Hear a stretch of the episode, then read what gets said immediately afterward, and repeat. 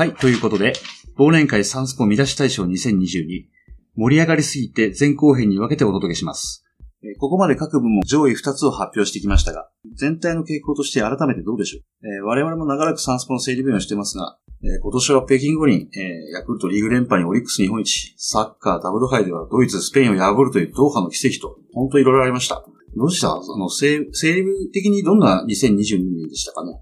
えーまあ、私なんかは、私なんか本当一番印象残ってんのね、大谷の同僚がノーヒッターやったって紙面作ってたら、その夜にソフトバンクの東山投手がナイターでノーヒッターやっちゃったと。ええって愕然したっていう覚えがありますけど、さすがにちょっとこの時はいい見出しも何もつきませんでしたよね。本当今年はノーヒットノーランが多かったです。どうでした？今年、出来事や見出し、自分で特に印象に残ったことありますか？皆さん。これね、僕今年のマイニュースで一番ビッグなのが、故郷の仙台育英が夏の甲子園で悲願の初優勝期に、白川越ですね。そう、あれめっちゃ嬉しくて、一面やってましたもんね。一緒にやってた。本当ね、家で休みたかった、本当行きたかったの、甲子園に。でも、行けなかったんですけど、まあこれで須江監督が言った見出しじゃないんですけど、やっぱ青春ってすごく密が、あ、これも流行語、流行こう、語でしたねそう。。一面にも部長、豊田さんの指示で取ったんですが、この密っていうのを絶対に今、コロナ以後はマイナスのイメージでしかずっと話せてなかったのを、プラスのイメージに変えたっていう、で使ったっていうの勉強になりましたよね。本当ね、うん。密っていう言葉をうん。本当にプラスに。そう。パーンと置き換えてくれたから、非常に本当須江監督っていい監督なんだろうなって、あれだけでわかりますよね。ですよね。西田さんなんかあうります？かん、まあ、まあ社会、社会面は、まあ今年はね、あのーロシアのウクライナ侵攻がまずね、うん。2月です。えー世界的な2月24日がはい。はい。安倍元総理の銃事件ね、巨大な歴史が変わるっていうか、歴史がまさに今解決しないような事件がさ、未だに、まあ歴史がその、そのまま流れを変えたような事件が2つも世界的にも国内にもあったし、まあコロナも第6波、第7と来てるしね。まああと知床観光沈没とかね、大きな事故がいっぱいあって、なかなか見出しつけにくいっちゃつけにくい。まあ、うん難しい。うん暗いネタはやはり、そうです。ひねりづらいっていうのもありますしね。ひねりたい。い。だな、はい。じゃれを出したいっていう人間には、うんなかなかつ、あの、うん、つけにくかったっていうところもあるけど、うんまあ、その中でもやっぱりやりようはあってね、まあ、その注目した見出しなんだけど、まあ、3月23日付のね、うんえー芸能面でね、その日に、えっと、国内初のね、電力需需給逼迫警報っていうのが出て、うんビルのね、えー電灯とか消したりとか、スカイツリーなんか電気うちの廊下も消えてましたよ。そううん。うちのあの、暗い中、あ、会社の？そう、会社の会社の。うんそうそう、んその日の記事なんだけど、テレビのニュースでね、各局が照明を落としてニュースを放送したっていう記事があって、。ありました。はいその時の見出しが、暗いニュース放送ばかりっていうふうにつけ、つけたんですよ。これね、うまいでしょ照明を落として放送。暗いニュース番組ばかりのが、えーこれはい。池田記者か。池田記者つけたんだけど、これうまいなと思って、ニュースのね、社会面として暗いニュースなんだけど、その暗いのを、まあ、逆点取るってのはおかしいけど、見つめてね、そっから何が特質かっていうのをちゃんとや、拾い出した上で、おしゃれっていう見出しを つけ、つけちゃってるわけじゃん。で、胸に染み入るしさ、逆にさ、そうでうんこの一年の、はいそれこそね、海外のウクライナの話とか全部含めてさ、うんこの前半にさ、世界情勢もさ、なんか嫌だなっていうところの気持ちも全部入ってるしさ、お、チキショーうめえな、これ。色紙ですね。また出ましたねうまい。うまいなと思った。西田さんに色紙って言われると、うん俺らもよくやったなってね、いつも思うんですよ。まあでも暗いニュースといえば僕はし死亡、死去物ですか、亡者も原稿うんの見出しも結構、うんまあ好きでって言っちゃ悪いですけど、うん。ああそれは心に響くものがあって、いっぱいあったもんね。いっぱいありました。石原慎太郎さんとか、う。ん。いっぱい人死んでるんですよね。うん。猪木さんとかね。猪木さんありました。エリザベス女王とか。うん。あの、5竜兵さんとか。月、そう、5月12日日目の竜兵さんも、こんなに早いなんて聞いてないよとか、ああ、6月28日の芸能面では、桂木由紀さん、死去で、ボヘミアン、もう聞けない、天を突き抜けるハスキーシャウト、うんハスキーボイスのシャウト、うんうんめっちゃかっこいいなと思って、うんうんうんやっぱ、もうちゃんの時はその人の。よりパーソナリティを一番いい、うん。だから自分の中のさ、うんなんで、その亡くなった方に対するさ、うんうん愛情のね、そうです、敬意、愛情ですよね。うん。ちょっと燃え立たせて、うん。担当できたらさ、うん。それでさ、一瞬好きにならないとね。うん。うん。なった上で見出しつけると、そういう見出しつくんじゃかないの？っこいいですよ、ボうん、そうそうそう、かっこよく見えるんだよ。でもかっこいい。そう、桂木だったらかっこいいっていうところんあそうですによね。うん絞り込んで、かっこよくやる。うん。竜兵さんとかだったら、聞いてないようの。聞いてないよの、うの面白かった、お尻出したりする、はいするとこも愛したっていうところでつけてからそういう見出しつくわけだ。はいはい。な、そういうのは確かに、もうんもうじゃって、もうもうじゃってよく言うけどね、ね僕らね、はいはいあの、脂肪記事。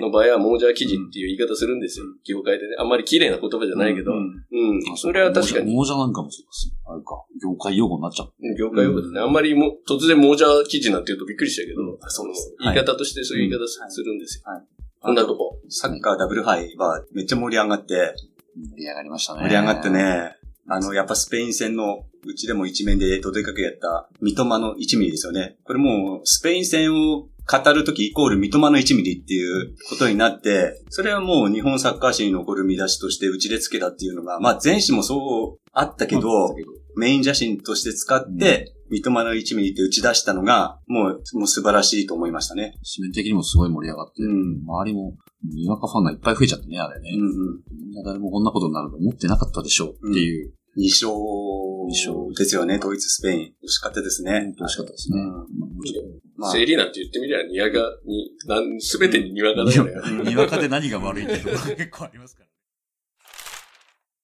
対象の発表です。えー最終ノミネート作品8つの中から我々3人の独断と偏見、それからちょっとした天の声を加味して、えー決定します。対象は、6月29日付一面、村上様です。じゃあ審査委員長の西田さん、えっと、先行、あの、えー審査委員長の理由をお願いしじゃねます。えけど、審査委員長じゃねえけど、うん。あのーやはりね、えー流行語大賞になった言葉を、これ逃しちゃダメですよね、サンスポとしては。逃しちゃダメな言葉を、やっぱしっかりといいタイミングで、えー提示できたと。うん。えーさっき大月さんからもありましたけど、えー、何でしたっけ？あやりましょうよ。やりましょうよやりましょうよ。っていうね、言葉を整理記者がね、うん。えー提示してうん。見出しにしたと、うん。うん。いうことはね、やっぱり、まあ腕っぷしだよね、本当に。うん。それは僕らの仕事だしさ、仕事の一部でね、やっぱちゃんと主張していって、えーサンスポが出さねばならない見出しを、えーちゃんとこの日に出したという手柄はね、はい。えー大きいと思いますよ。はい。で、やっぱりあの、あれですよね、あのーかつてね、浜の大魔神、これも流国大賞になって、1998年うん、ですね。8年、うん。佐々木和弘はい。さんにね、つけたはい。あだ名があったけれども、これもつけたのはサンスポでね、うんえーっと、初めは記事の中に、から出たんだけれども、はい。やがて一面に、えー見出しにもしたという流れあったけど、これもちょっとはっきりね、申し訳ない。あの、いつの時時期に出したかっていうのは調べてなくてうん。申し訳ないんだけど、ちょっとずれたんじゃないかなっていう気がするんだよ。遅かったと思います。ん遅かったうんだよ。逆につけたのにうんうん見出しとして出したのが遅かった。逆にね、うん。えー、こうこの村上様はさ、うん。ファンの方々がね、えーつけたものをね、いち早うくん。救い取って、うん。で、出すべきタイミングに出したっていうのは、やっぱり捻出したね、うん。案を出したっていうことに匹敵するぐらいうん。強さのあるね、はい。えー行為だったんじゃないかなというふうに思います。はい。でこの後にまたなると神という言葉にまたね、別な大きな事件があったりして、うんいろいろと意味がついつけてくると、うまた二の足踏んじゃうようなところもあったし、そのまあ、タイミング、うん、タイミング7月8日か、うんあの、銃撃事件、そうです。ね。はい。うん、そのタイミングの読みっていうのもね、僕らの仕事、大きな仕事の一つだしさ、と思います。僕も変換すると今ね、村上様はすぐね、村ゴッド様でなっちゃうんですよ。うん。もう書くのも村ゴッド様って書いちゃうんで、村上と上って書きたいんだけど、村ゴッド様って書いちゃうっていう手が覚えちゃったっていうくらいもう、本当に浸透した見出しだったと思います。この年間大賞を受賞した金近記者は大の野球好きで、もう大のベイスターズと、もう紙面も本当に楽しんで作ってるんですよね。それが毎日伝わってきて、まあ、私物化、いや、いいんだよ、私物化。し私物私化。物化褒め言葉ですからね私物化し、し我がもう我が社の中では、はい、褒め言葉。ううん。して作ってる。はい。まあ、本当はね、ベイスターズからね、うんあのそうなんだけど、年間大賞が出れば、うん。野球全般が好きなんだよ。好きですからねでもみんな、うちの整理部員って、野球好き好きですねですね。うんみんな好きな人多いですね。うんうん。これ年間大賞なんですが、大賞やっぱりなんか、いいことあるんですかねなんか、今、トヨタ部長？トヨタ部長があいますよねこ横で、あの、はい睨み聞かしてるけど、多分なんか出してくれるんじゃない？テレビ1台とかさ。なんか、多分出ると思うよ。まあ部長次第です部長、部長次第。部長の、ここで部長の懐のはい。ね、深さが測られるという。うんということですよ。トヨタ部長一言なんかありますか？はい、考えます。あ、わかりました。よろしくお願いします。本当だよ。考えてくれるってさ、よかったね。出ないよ、出ない。2022年の大賞も決まりまして、2023年まであと4日となりました。えー来年は、サンスポ目線で言いますと3月には WBC、中見選手ここでも活躍が期待されると思いますけども、WBC がありまして、9月10月には今度はサッカーじゃなくて、今度ラグビーですね。ラグビー、フランスでラグビーのワールドカップがあります。これ稲垣選手頑張ってほしいですね。え他にもいろいろとね、え目玉がたくさんあります。えプロ野球と盛り上がるでしょうし、えサッカーだってまたね、えーワールドカップのヒーローたちがいろんなところで活躍してくれると思います。おかげさまで、えー東京サンスポ、えーサンスポ東京版が来年で発刊60周年というところです。えーきっといろんな企画、えーお見せできると思うんですけども、えーこれまで伝えてきたように、えー見出し、レイアウト、整理も頑張ってますんで、えー新たな、えーサンスポをお見せできると思います。えーそんなところを見てくださると、とても僕ら嬉しいです。以上、サンスポ見出し大賞2022でした。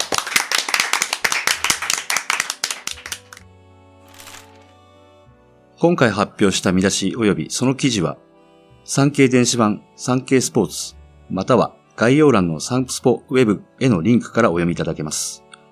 また番組では皆様からのご意見、ご感想をお待ちしています。SNS で投稿する際は、番組名、ハッシュタグ、喋る新聞。喋るはひらがな。新聞は漢字。